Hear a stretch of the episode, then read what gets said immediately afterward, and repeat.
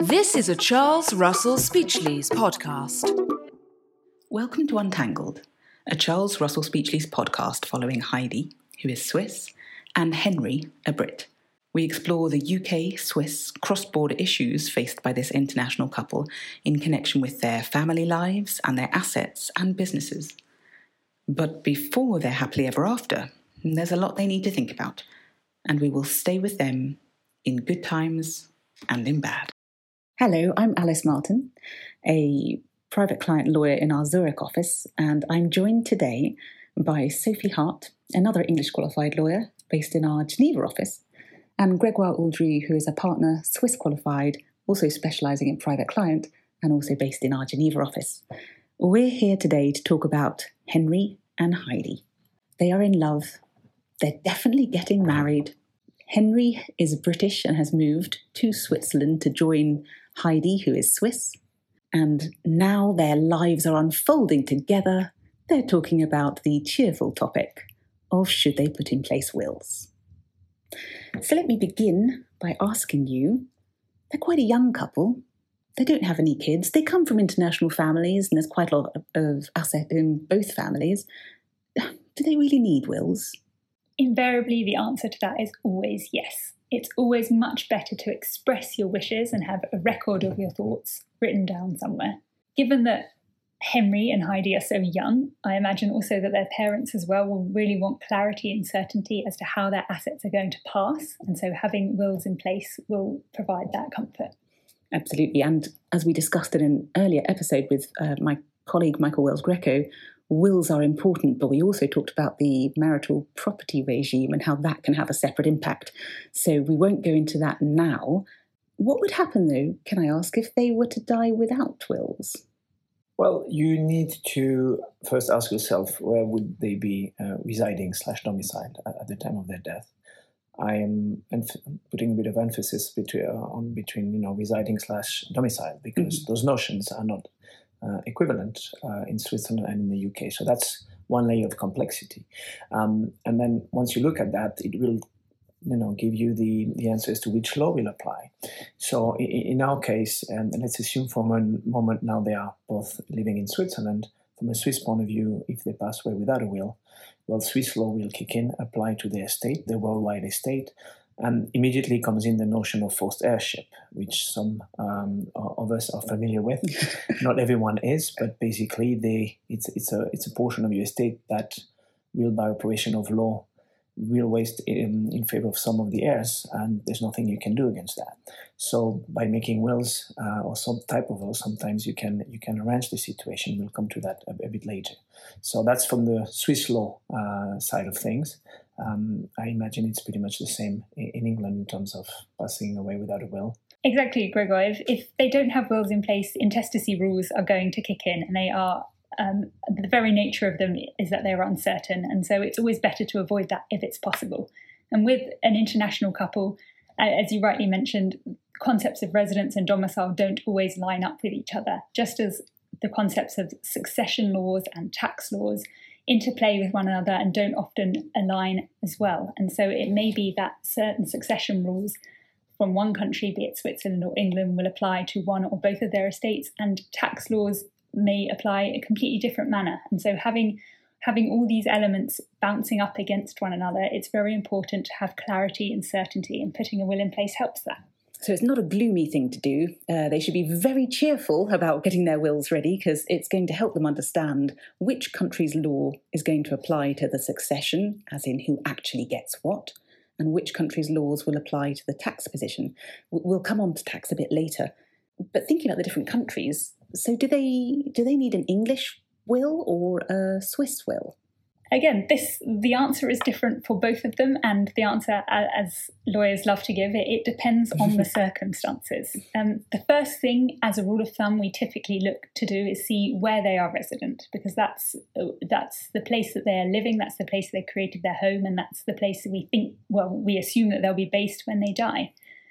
And so Heidi here in our example, she she seems to be relatively simple. She's a Swiss national. She's living in Switzerland. We understand she's got assets in Switzerland. And so on the face of it, it seems that a Swiss will would be the most appropriate thing for her. So what would that look like, Gregoire? Maybe pausing there indeed on what we mean by Swiss will. So that would be a, a will that would comply with the formalities and requirements for a will to be valid under Swiss law. Um, now, that doesn't necessarily mean that Swiss law will apply to the estate. We can discuss that also later. Um, but that means it's it's a will that can be either fully handwritten in very uh, simple manner, uh, signed uh, by, by the testator, and that will work, or it's a will that has to be signed in front of a notary. That, that's a Swiss will.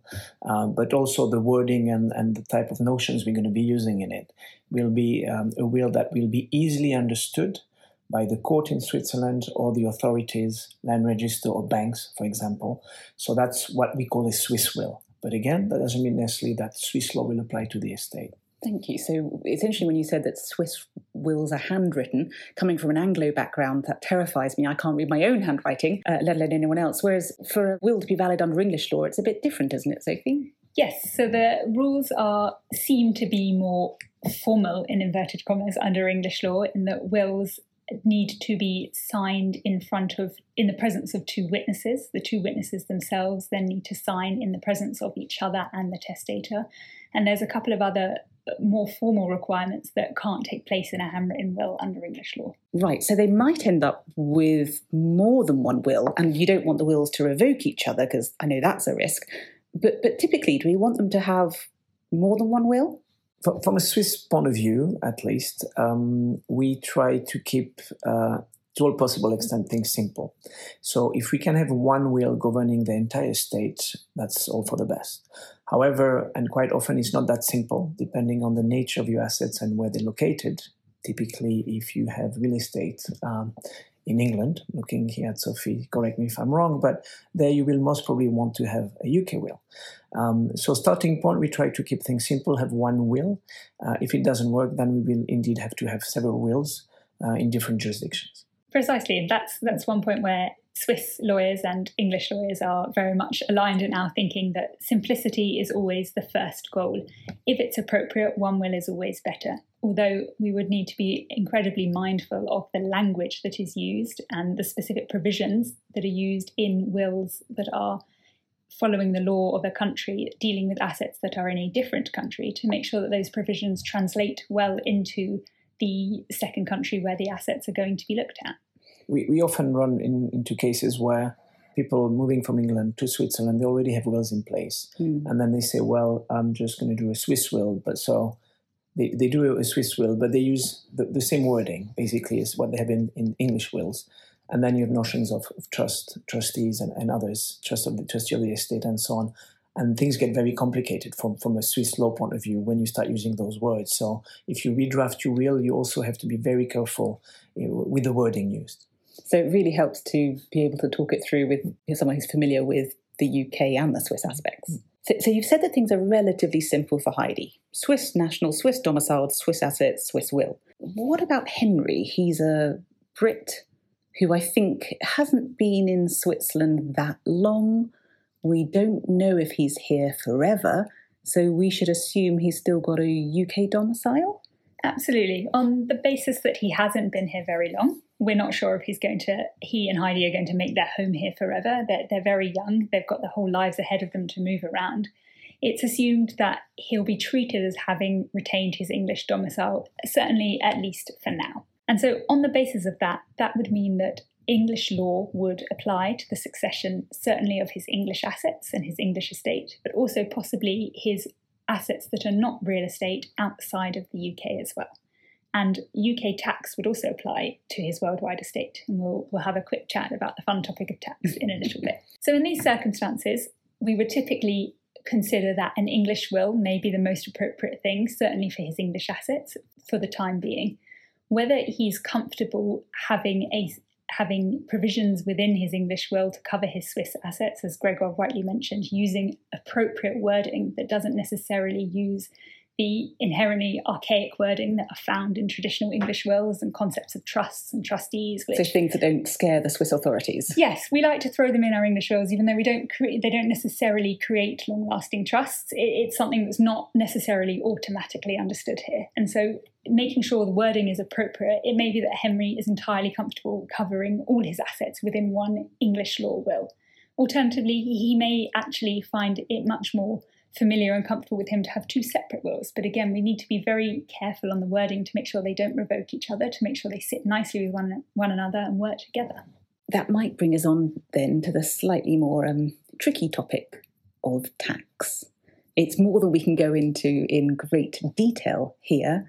Um, but briefly, can I can I ask for some comments on what are the tax issues the two of them might face? If I suppose it depends who they want to leave their assets to.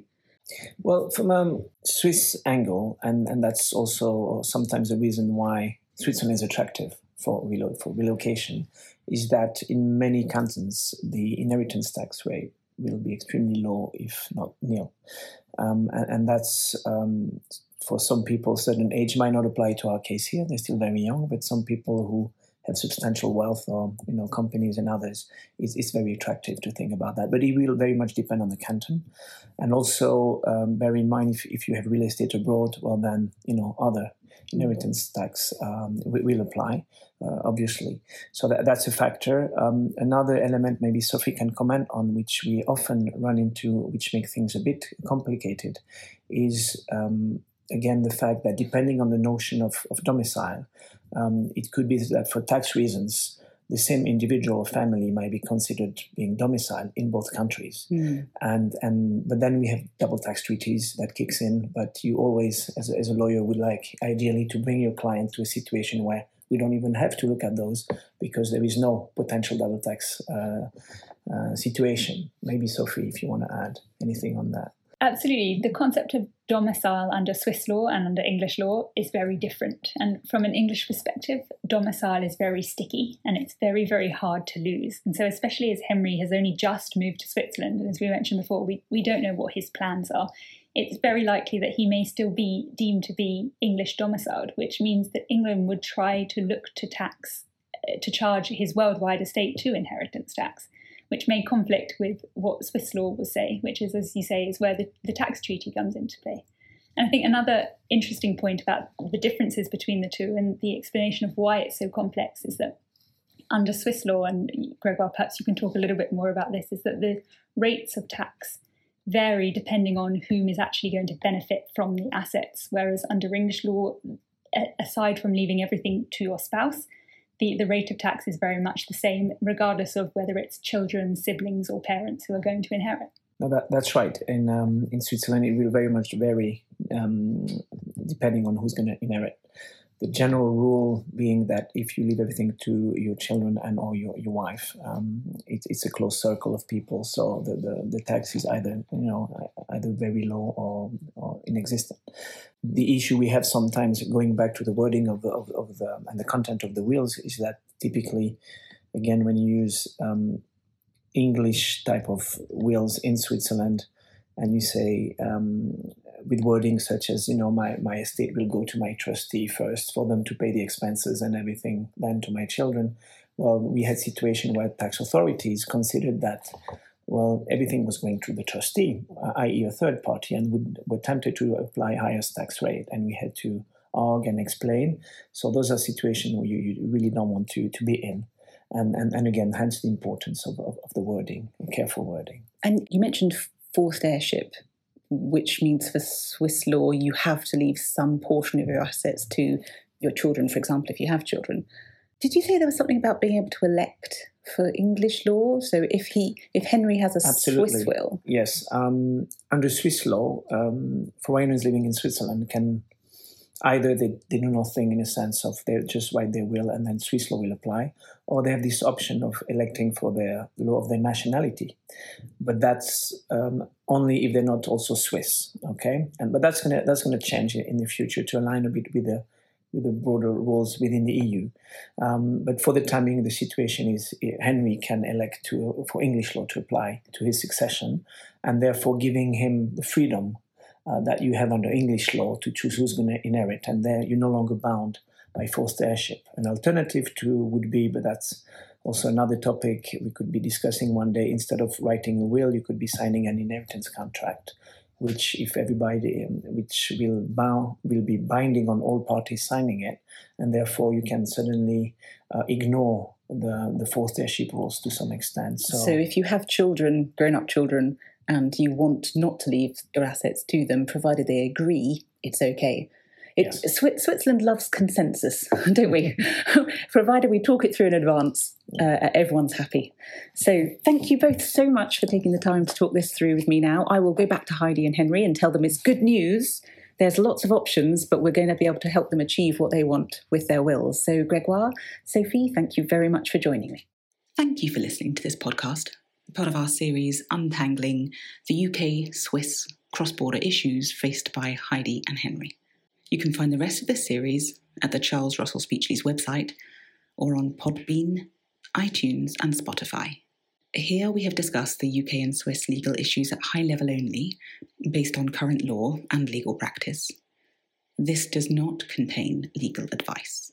If you or your clients would like to know more about any of the things we've discussed, please get in touch with your Charles Russell Speechley's contact or email us at untangled at c r s b law dot com. Thank you. This is a Charles Russell Speechley's podcast.